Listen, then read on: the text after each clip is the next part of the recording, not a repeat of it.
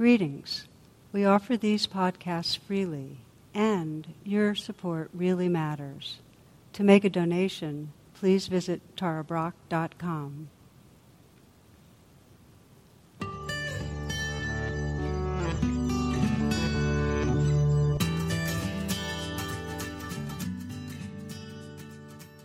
Namaste and welcome.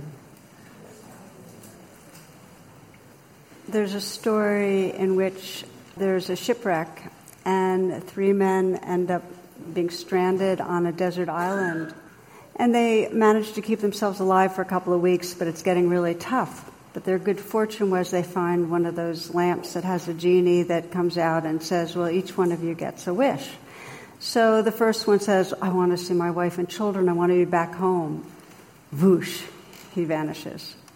Second one says, Oh, me too, my dog, my work, send me back. Whoosh, he vanishes. And the third one goes, I'm lonely, I want my friends back.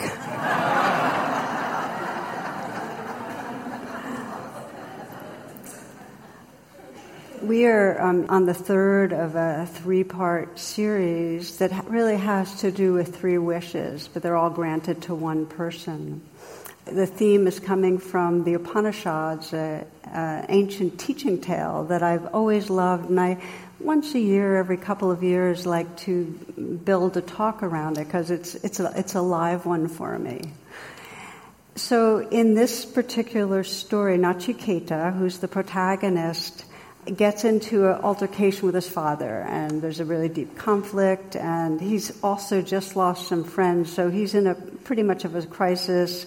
His father basically says, Go to hell, which in, in their language is go to Lord Yama, the Lord of Death.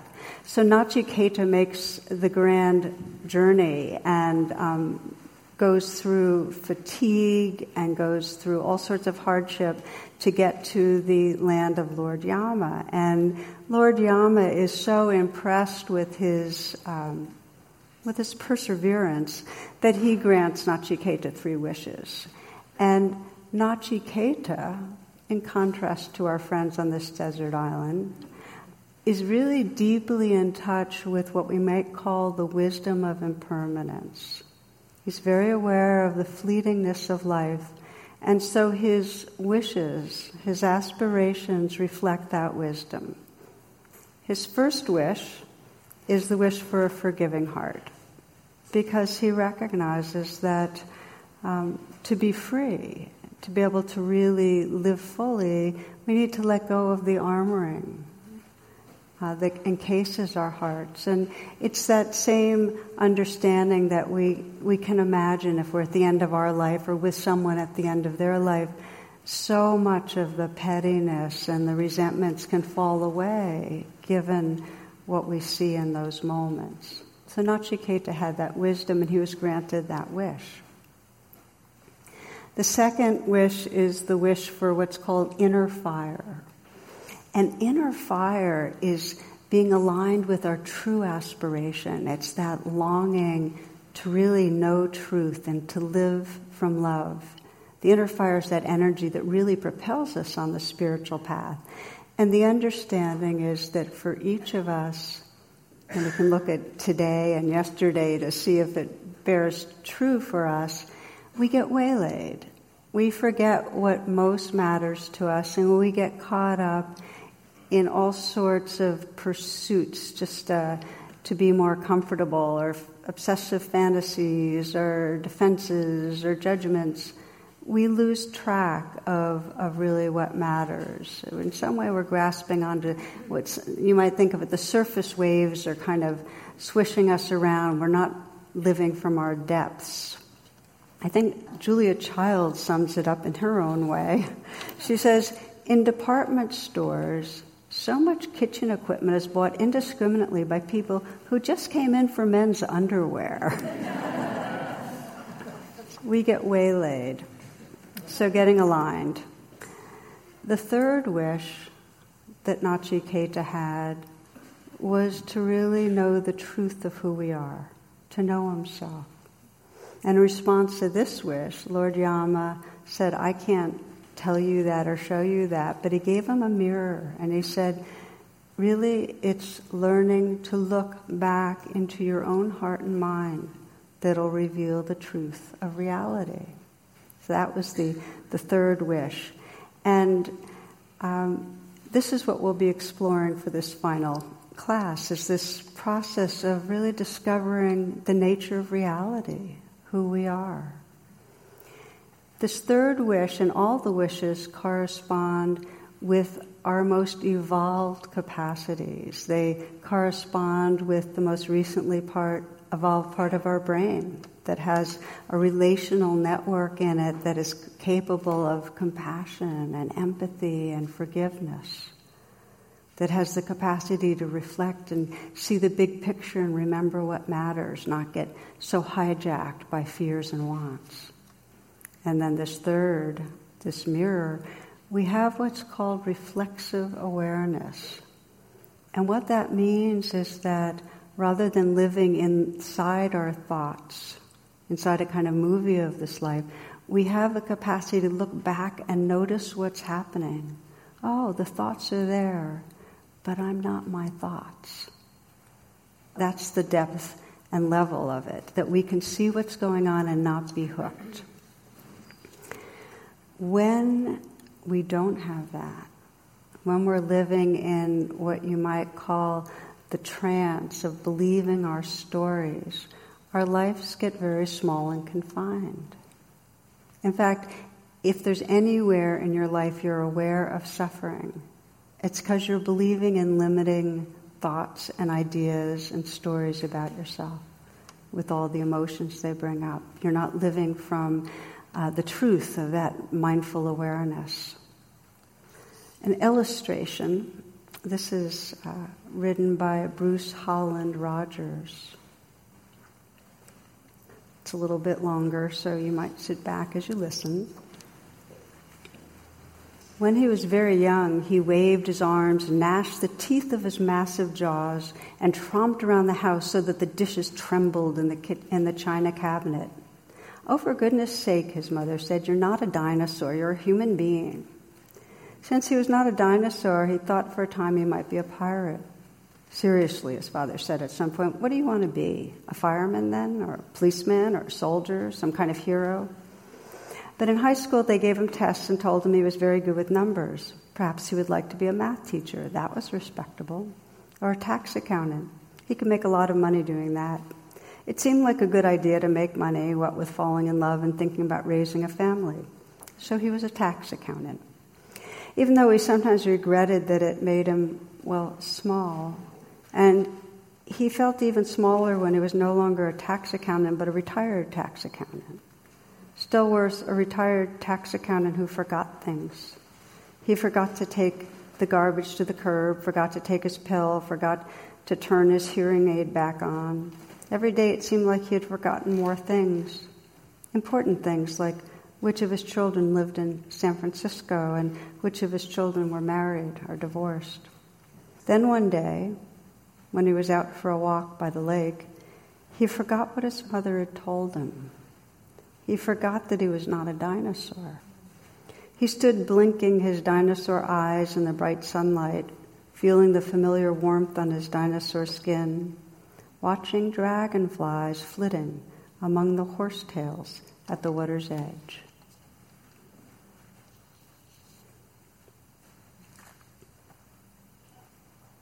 we get lost in a trance of who we think we are or who we think we're supposed to be. And you can sometimes look back at your life and see that really clearly, certain seasons when you're very caught up in a certain reactivity, might have been around a conflict or a loss, or an infatuation or a love. But we can see it sometimes in retrospect how caught we were well, in the kind of the view that we're exploring in this class, we're caught a lot in an idea about life, in our stories, but not in the immediate experience of what's really going on and what's really here and who am I. So, from the evolutionary perspective, it's totally natural to get identified as a separate self with the stories that keep us limited. That's completely natural. And we learn who we are through our culture and our parents. So to get into the trance is natural. And I sometimes describe it as a spacesuit that we take on to make it through a difficult environment. We have a story about ourselves and we have defenses and approaches and strategies to make things work. And most of us forget that we're not the spacesuit. And that's actually part of our developmental design to think, okay, that's I'm the ego.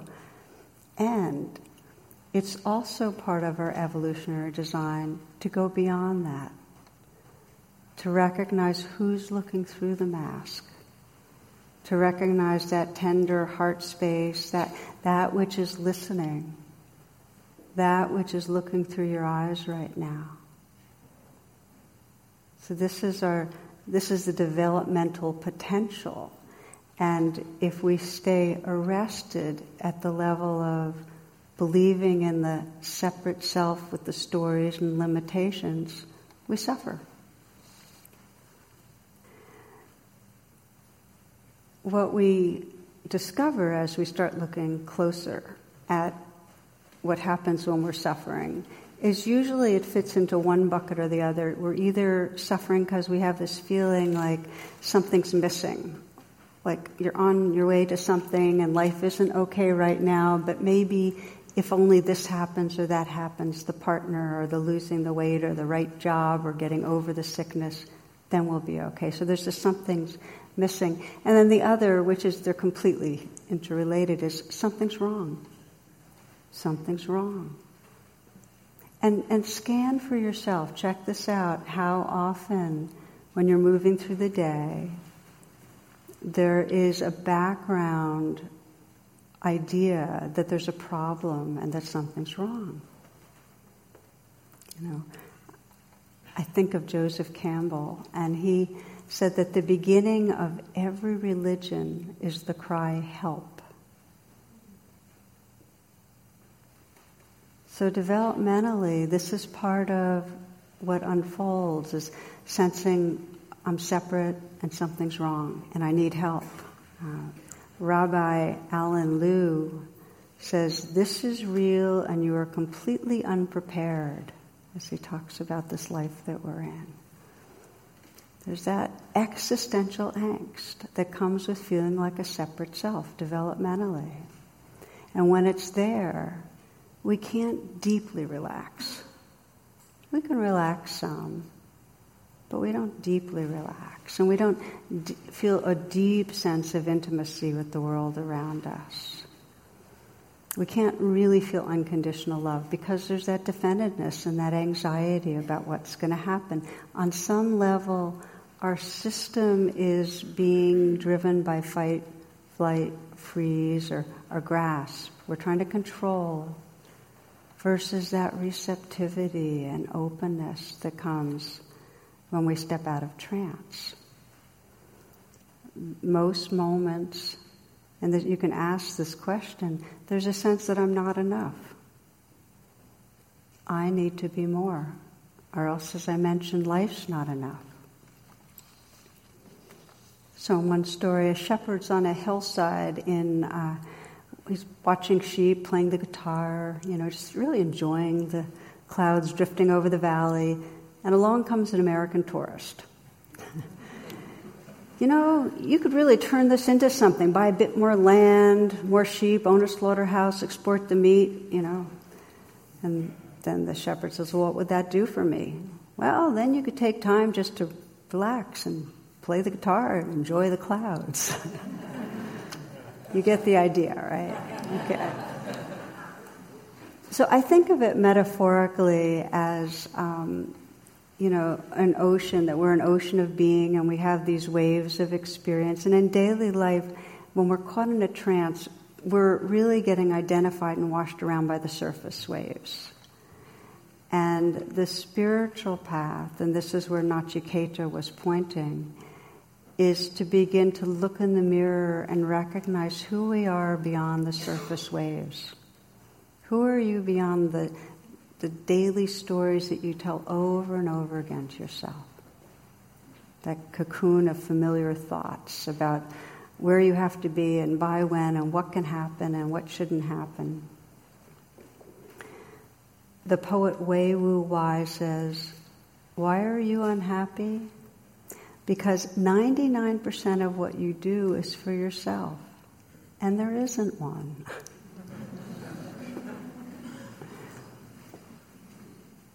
so some part of us gets it that we are awfully organized around, very centered around this sense of moi, and that there's more of a world. And then it's a big hook because the needs feel very compelling, and the sense of identity feels very solid.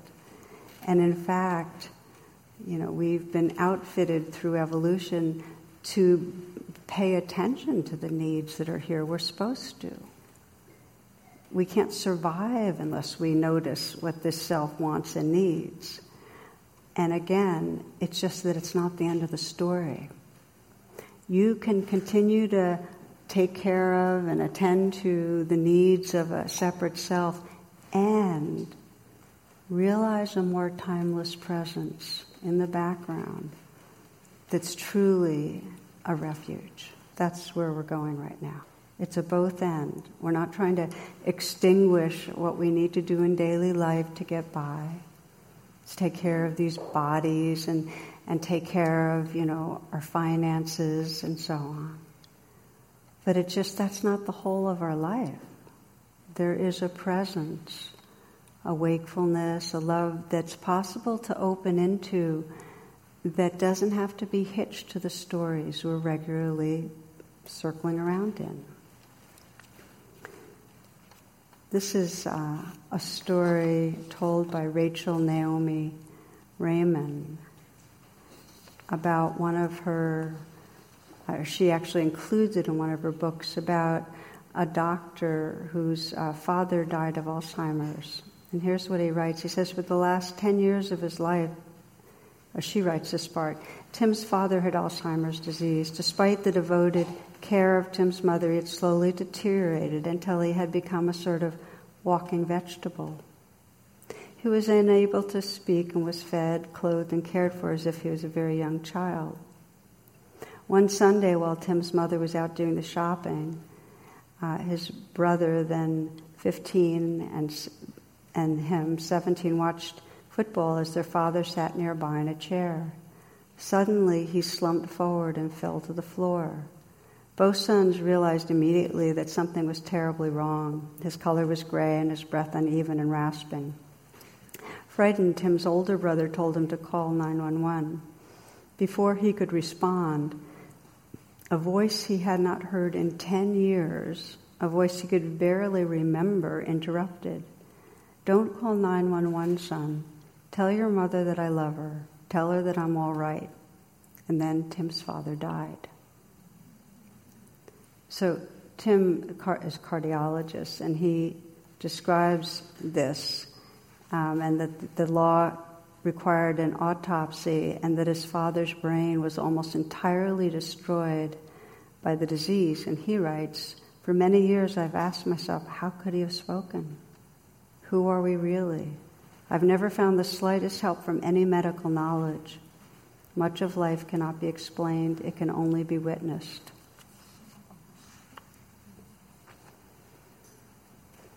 So I share that with you because there's a mystery behind all of this. And when our minds are fixated on our stories, we miss out on that mystery. There's a, a Tibetan teacher, Sogyal Rinpoche, who uh, puts it this way. He says, if everything changes, then what is really true? Is there something behind the appearances, something boundless and infinitely spacious in which the dance of change and impermanence takes place? Is there something, in fact, we can depend on that does survive what we call death? So, this inquiry turns us to the refuge of pure awareness. This is where we start saying, okay, how do we use this mirror? How do we look back and begin to discover what we miss out on so often in our day to day life? And, and we can sense that if our experience of who we are is hitched just to this temporary form, this body or these particular thoughts, uh, this kind of patterning of our mind, um, we're going to live with ongoing fear and resistance of what's around the corner because we know that these bodies and minds are impermanent. When we recognize the timeless, the ocean, then we're not afraid of what's around the corner. It's said that if you know you're the ocean, you're not afraid of the waves. And of course, if you're if you don't know you're the ocean, you're going to be seasick every day. You know. So when there's that that intuition of a timeless presence, we're not spending our life trying to defend ourselves against death. It frees our hearts to love. In fact, my experience is that the more I get really, really awake to mortality, the more absolutely unconditional love feels. That there's a complete, inseparable uh, dynamic that has to do with opening to death and opening to love. This from Kafka or it's actually a story about Kafka. So when Kafka was an older man, he spent time sitting in a park, and one day a little girl walked by him and she had tears running down her face, and he asked her to stop and tell him what's wrong, and she told him that her doll was missing and got, and she was lost and did, she didn't know what to do. They looked around together and couldn't find the doll, so he said, Come back again. I'll, I'll, see if I can find her. And a few days later, the little girl returns, and Kafka's there, and there's no doll, but there's a note, and he reads it. And the note says, I've gone off to travel some around the world. Please don't worry about me. I'm fine. so the girl's somewhat relieved, and she returns to the park every week or so, and Kafka's there with another note from the doll. And the girl's too young to read, so he would read and tell her about the doll's adventures. Fast forward a bit, Kafka's much sicker, and he went to the park one last time, and this time he had brought a doll, and he handed it to the girl and said, The travels had really changed her.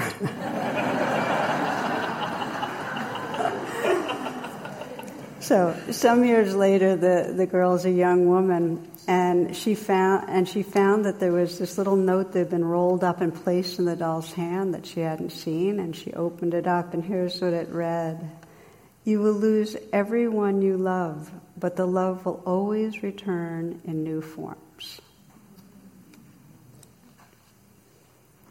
so this is a gift of looking in the mirror that as we begin to sense that space uh, that kind of timeless presence, it really gives us room for life to come and go, but to sense the love that really shines through all these different forms.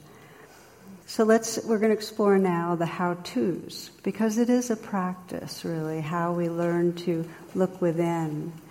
And I think of it as two primary domains of training in terms of looking in the mirror. And the first is one that we do a lot together as we practice mindfulness here. And that is that we look into our body and our heart and our mind and we notice what you might call the waves. You know, we notice the changing forms. We notice, oh, a wave of thought, and oh, a wave of feeling in my heart, and oh, sensations in my hands. And these are, we're looking back and sensing the changing forms. And this is a really important part of practice. Uh, and it's not an easy part. Because when we first begin to look inside ourselves and we start quieting the busy mind, what often happens is the parts of us we've been running from become more available. We de repress the shadow, as they say in psychobabble language, but you get the idea that the stuff we haven't been paying attention to is more available to us. So, Often there's a layering of waves that we encounter that are our unfaced fears or loneliness, our places of jealousy or fears of failure that we, we just haven't been really looking at. I remember when I first went to meditate at the Insight Meditation Society, there was a little sign up front, and it said, Self knowledge is not necessarily good news. because we start paying attention, and those that's sometimes the first that we get when we're looking in the mirror the waves of kind of what we might call our unfelt life, the parts of our lives that need to be included in awareness. Lily Tomlin puts it this way She said, I always wanted to be somebody, but now I realize I should have been more specific. so, domain one, as we look at the waves, and it's really unwise and not helpful if the waves are intense and sticky and demanding your attention to say, Oh, I don't want to look at the waves, I want to see the ocean, I want to be one with timeless presence. Now, how come that's not so wise? It's an avoidance. We're trying to actually push away part of life, and we might have some ideas of that vast, timeless presence that we catapult ourselves into, but there's going to be a subtle level of tension in our system that actually makes it so it's not really a liberating presence. It's very much of a kind of false refuge. Okay? So, if the waves are strong, the teaching is start where you are, turn the mirror in, just be with the waves. And being with the waves, as many of you know, uh, really has to do with befriending. That there is some uh, deep commitment to not pushing away the waves. That the only way to transform when we turn the mirror and look at the waves is a full presence with them. The gift is when you're fully present with the different ways of experience, it will reveal the ocean. Okay? Now, as you're going to see, when you're fully present and open and occupying the ocean, it allows you to fully love the waves. So this goes both ways. So, how do we be with the waves? I'm going to do, talk about this briefly because um, this is what we spend a lot of time in uh, the talks I give exploring. But I'll give you an example of how the waves reveal the ocean uh, with one couple that I was in close contact with, uh, especially over this last season as we were leading up to the fall elections here in the United States. And as with a number of couples and families around the country, uh, this couple was divided. And um, I'm sure many of you, if not in your own lives, know of where this has come about, really divided in what their beliefs were, what was right. And there was a real deep sense of anger and alienation. Uh, I was more in touch with the, the woman, and she was saying how horrible it was to not be able to talk about all the stuff that was unfolding nationally and express her feelings with her partner because they were so at odds. And there was a really a feeling, and she felt like they both were experiencing where they were disrespecting each other. And if you look at the research for couples, disrespect is the key feature that can drive a wedge in a relationship. So it was very painful. It was really crippling. So we practiced how do you bring uh, mindfulness and heartfulness to the waves? How do you turn the mirror and look and see what's happening and be with it? Using, as many of you know, the, the acronym RAIN, which is really a way of systematically bringing mindfulness and heartfulness. So she recognized the anger, and R of RAIN is to recognize. A is to allow. So she said, okay, these are the waves of the moment. I'm not going to like pretend they're not here. I'm not going to try to get rid of them. I'm not going to judge them. Just allow them to be here. And then she began to investigate. Is investigate. And she found that under the waves, first of all, there was a belief that was cooking that in some way he was betraying her. That in some way she had this notion that they were on the same same views or had the same values and he was betraying values. So just a belief, not forget the right wrong, but this is just what she was believing. And then the sense that I can't trust you if I can't trust your view. So there was mistrust. And as she continued to investigate, she felt real fear. Real fear that they were going to lose their connection, fear, and the pain of separation. This is investigate. Okay? Now, the N is to nurture. And the nurture means to, in a very deep way, to bring a kind and accepting and gentle presence to what's there. She used the words, this belongs. In other words, this fear, it's part of me, it belongs, not to try to get rid of it. You might try this at some point when you're feeling fear or hurt because we so quickly make it wrong like it shouldn't be here. The most nurturing thing we can do is, oh, this is, this is a wave in my ocean right now, it belongs. Just by saying it belongs, there's a dissolving of the resistance that actually keeps our identity hitched to it. Does that make sense to you? Releasing the resistance. So she, so that was her way of practicing to just send this message to the place of the pain of separation, okay, this too. The words this too are really helpful. Not to push it away, this belongs. And then to deepen and bring real compassion to it. And as I often teach, for her, hand on the heart, and just bringing care and kindness to that part of her that was scared, scared she was going to lose a relationship that she had valued. As she brought the nourishing of rain to that place, she began to feel more spacious and more tender. And this is the shift that happens with presence, that we begin to occupy a larger space. Rather than being caught in the fearful self or the angry self, she was becoming that presence, that ocean that was including the waves. It was a larger sense of being. She wasn't so threatened. And that's when she could begin to, and this, by the way, not one round, it's never one shot. That's kind of a, fantasy. A number of rounds.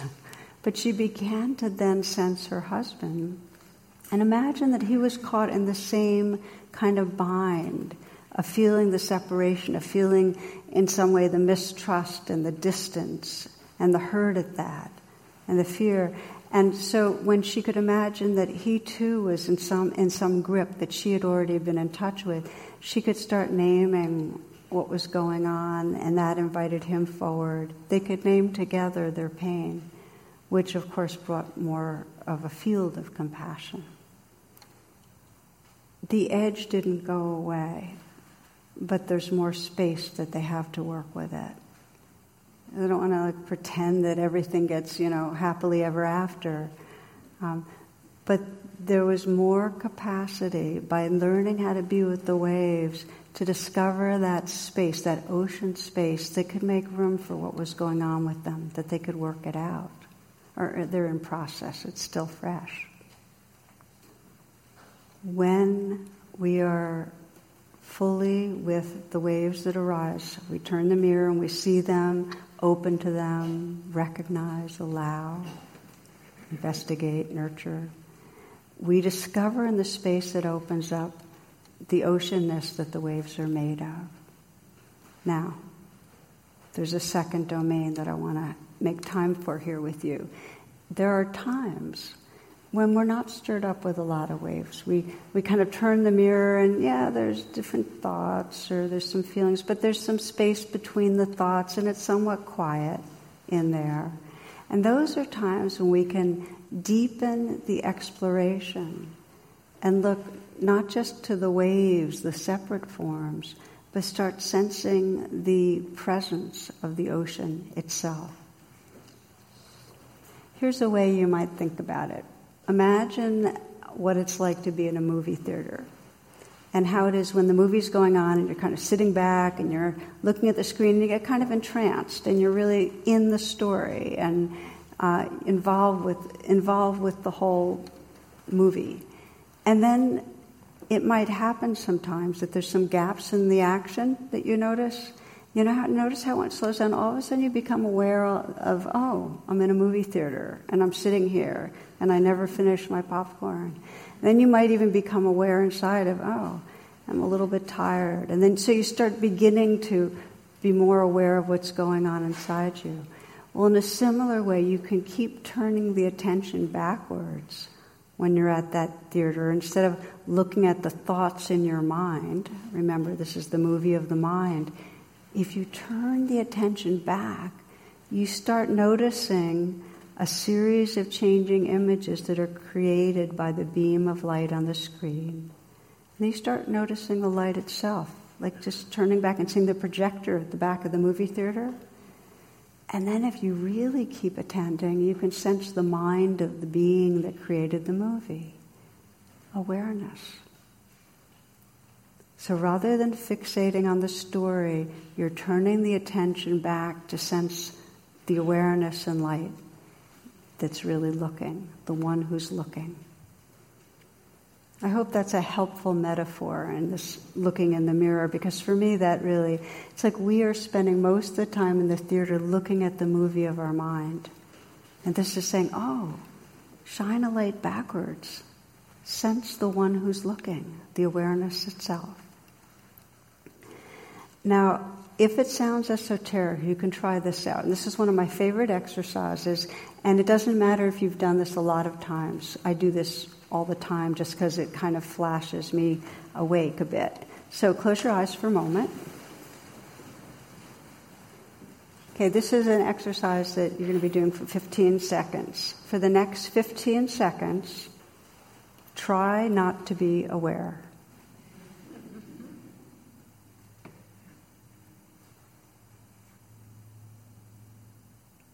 Try not to be aware.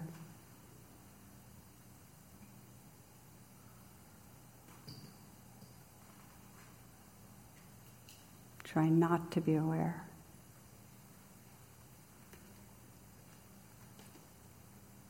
Okay, that's enough. You can open your eyes. So, how many were successful? Can I see? okay. What we notice is awareness is always here. Usually, we're fixated on the objects of awareness. Okay? We're fixated on the thoughts, the stories, the feelings, the waves, so we don't notice that wakefulness. We don't notice that it's here. And there's a, I, I think it was um, uh, Aldous Huxley who described it as a reducing valve of awareness, that to survive, our consciousness reduces the amount of information we take in to primarily that which is causing threats or might give us some satisfaction or give us a way to um, connect or whatever it is that we're wanting or fearing. It tells us about that, but it leaves out a whole lot else. So, what we're doing is, as we evolve, we're using looking in the mirror to reopen to the uh, whole domain of awareness, the background of awareness that we have been missing. Now, again, if we turn the mirror and we get a lot of waves, then the message is start with the waves. Start by bringing your meditation practice to your waves. But if it's quieter, and maybe some of you have noticed this when you're meditating, that there's a kind of sense of a ghost self in the background. There's kind of a sense of a background, someone who's meditating. You can kind of almost sense that. When it's quieter, you can begin to turn the mirror and look at that. Now, we're going to practice this together tonight, and for some of you, it's going to seem confusing and not too relevant, and to others, it might even seem a little bit like jarring, and to others, it'll be, oh, wow it's not like a hierarchy. It's better to say, oh, wow.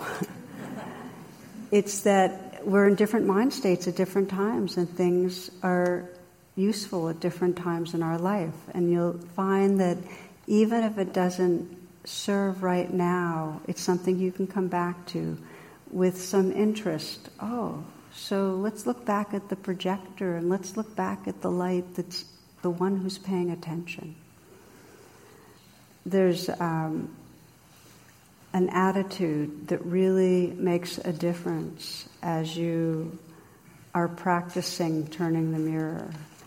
And John O'Donohue described it this way. He said, What you encounter, recognize, or discover depends to a large degree on the quality of your approach.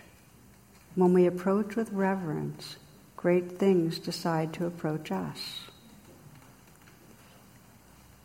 So when you turn the mirror, one way to sense reverence is a profound interest and openness and care. Just what is this really? A sincerity. Um, in our culture, we tend to strive, like, okay, what is behind the mirror? What am I seeing? What's there? It's got to be more receptive, more laid back, more relaxed. So, one way that we begin um, is that we start where we are with the senses awake and then we turn back to what's behind that wakefulness. So we'll practice now. Take a moment to find a way of sitting that's comfortable.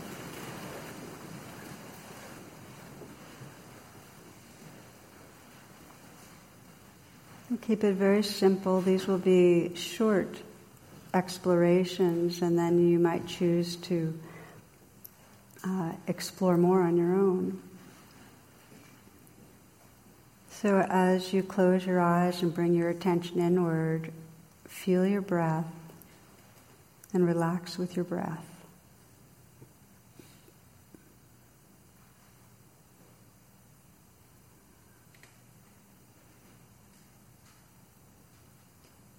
Notice if there's any part of your body that wants to let go a little bit right now.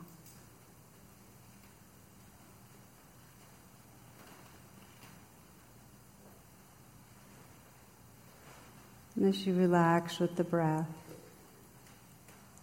you might notice whatever changing waves are going on inside you. And by that I mean whatever you're aware of, the sounds right now. Maybe you're aware of the sensations of breathing, or maybe you're aware of sensations in your hand.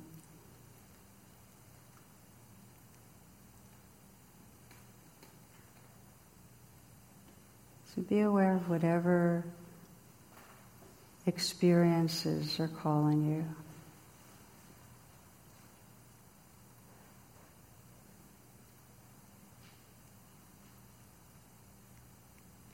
And then you might ask yourself, what is aware of this right now? What's aware of these sounds or these feelings? What's witnessing?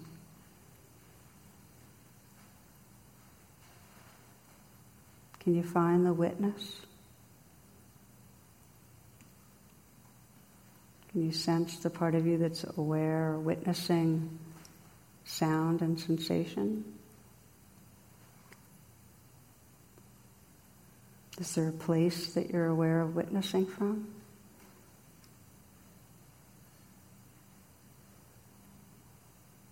Is there a felt sense of witnessing?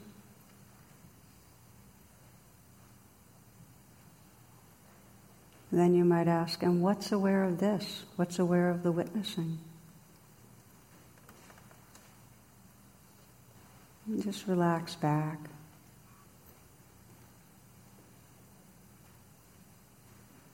Be awareness.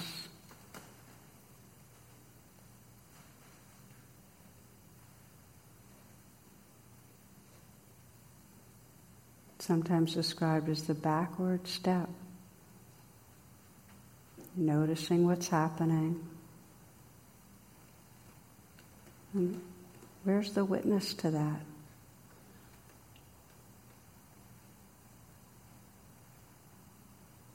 And what's even aware of that witness?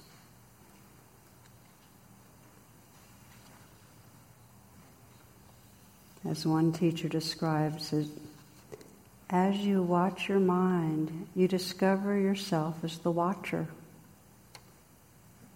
When you stand motionless, only watching, you discover yourself as the light behind the watcher.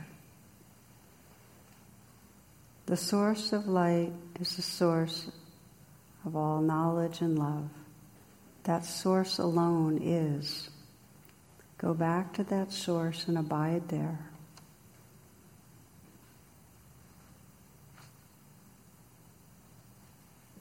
That's Sri Nisargadatta. Now again, be aware right this moment. What's calling your attention? Maybe sounds, feelings. So you're turning the mirror and noticing the waves. What is witnessing the sounds and the feelings?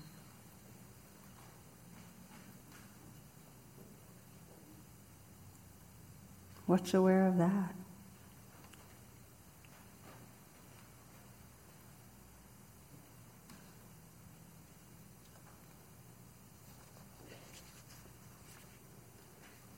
As you watch your mind, you discover yourself as the watcher. When you stand motionless, only watching, you discover yourself as the light behind the watcher. The source of light is the source of all knowledge and love. That source alone is. Go back to that source and abide there.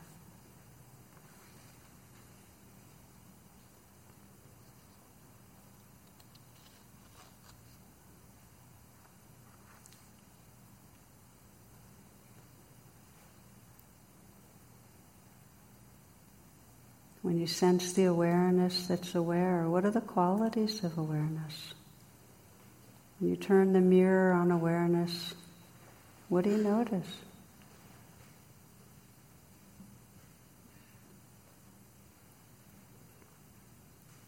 Become familiar with the quality of presence, this background of awareness that's here. Can you sense that it's wakeful? You sense that awareness is awake. There's a cognition, there's a knowing.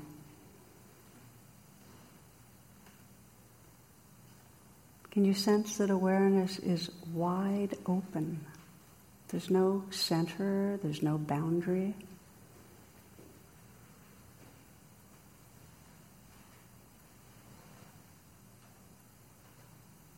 You sense that whenever awareness becomes aware of waves, there's a tenderness, a natural tenderness that includes.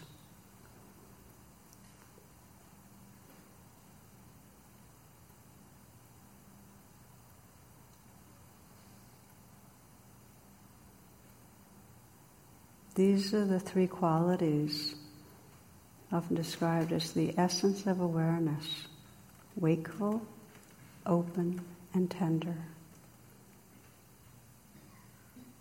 And there's nothing more vast and mysterious and loving than the awareness that's your nature.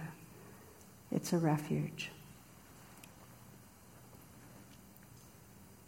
If you want to open your eyes at any point, you can. We're going to take the last few moments to, as we conclude, to say that this same awareness that we usually are not so aware of, that's in the background because we're kind of fixated with our attention on the movie screen. This same awareness is shining through the eyes and living through the hearts of every being you meet. It's the source of every being. And yet, if you look to see it, you'll see their face or you'll hear their words. It's, it's not like you can land on a something. In fact, the Tibetans describe it that, that the true seeing is a seeing of no thing. And yet you can experience it. This is Juan Ramon Jimenez, how he describes it. He says, I unpetaled you like a rose to see your soul, and I didn't see it. But everything around, horizons of lands and of seas, everything out to the infinite, was filled with a fragrance enormous and alive. I unpetaled you like a rose to see your soul, and I didn't see it. but everything around horizons of lands and of seas, everything out to the infinite was filled with a fragrance enormous and alive. So we're coming back now, this is the conclusion really, to say that when we open to that ocean, that timeless awareness, it absolutely has us fall in love with every facet of this living world.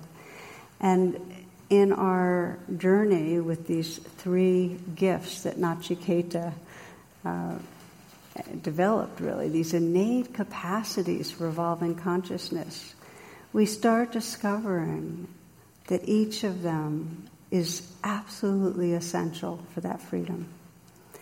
That in order to be free, if our hearts have any blame, any judgment, we're divided. We're divided from ourself. Our experience of who we are becomes small and tight. Others become other. So the first gift, can we let go of the blame and anger, the judgment, the resentment? The second gift, if we're waylaid, if we're distracted, if we're chasing after this and that, and we can't remember what most matters to us, our days will be actually lost in a spin of trance. So we keep coming back, what really matters? And then the third, can we look within and sense that background of awareness that allows us to celebrate this life? And I'll read you the end of the story of Nachiketa, we see the young man bowing to Lord Yama a final time, totally at peace. Then, as if by magic, the landscape of the kingdom of death changes to the spring rice fields of his native India. In this, a last secret is revealed to him death and birth are not separate. Renewal comes by dying. When we have faced death and aloneness, when we realize the formless we're unafraid to live, and life flowers under our feet. Everywhere we go becomes holy ground. Nachiketa knew this in his heart and walked off toward his home to embrace his father and start a new life. So we'll just end with a moment of uh, silence coming inward, please, if you will, closing your eyes.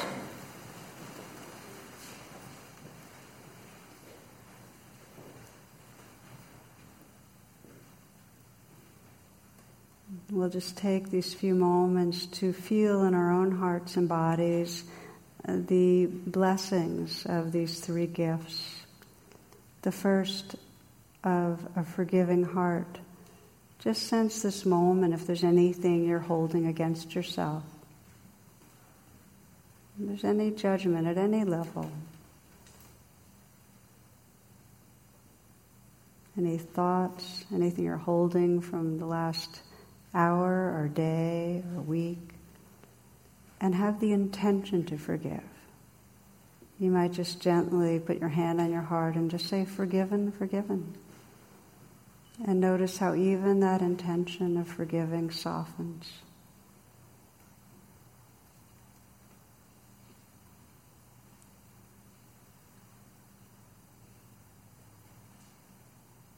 It's when we begin to soften our heart that we can remember most what matters to us. So take these next few moments to sense as you move into whatever's next today, your life. What's the quality of heart and presence that really matters to you? What do you want to live from? What do you want to express? The sign of inner fire is you'll feel a kind of sincerity, like you're really lined up with who you are. This is what matters to me.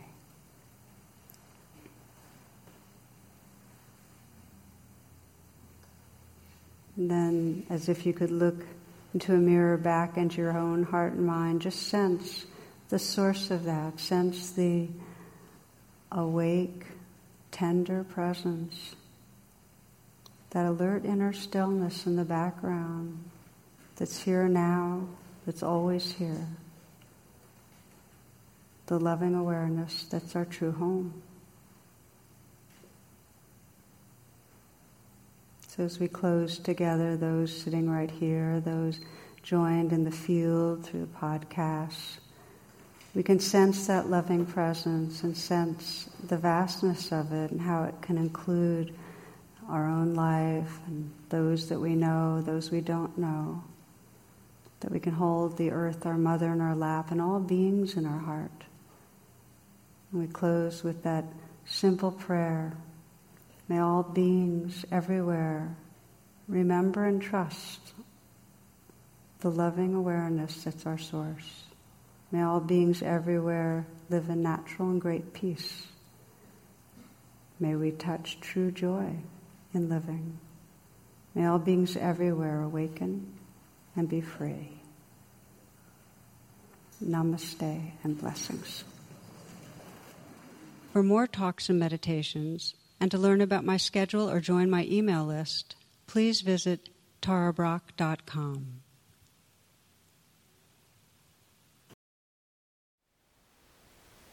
Thank you for listening.